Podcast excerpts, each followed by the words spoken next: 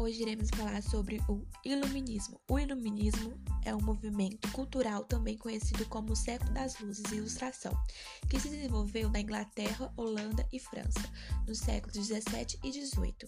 Nessa época, o desenvolvimento intelectual que vinha ocorrendo desde o Renascimento deu origem a ideias de liberdade política e econômica defendidas pela burguesia. Os iluministas acreditavam que poderia reestruturar a sociedade do antigo regime, defendia o poder da razão em detrimento ao da fé e da religião e buscavam a entender a crítica racional em todos os campos do saber humano. E através da união de escolas de pensamento filosóficas, sociais e políticas, enfatizavam a defesa do conhecimento racional para desconstruir preconceitos e ideologias religiosas.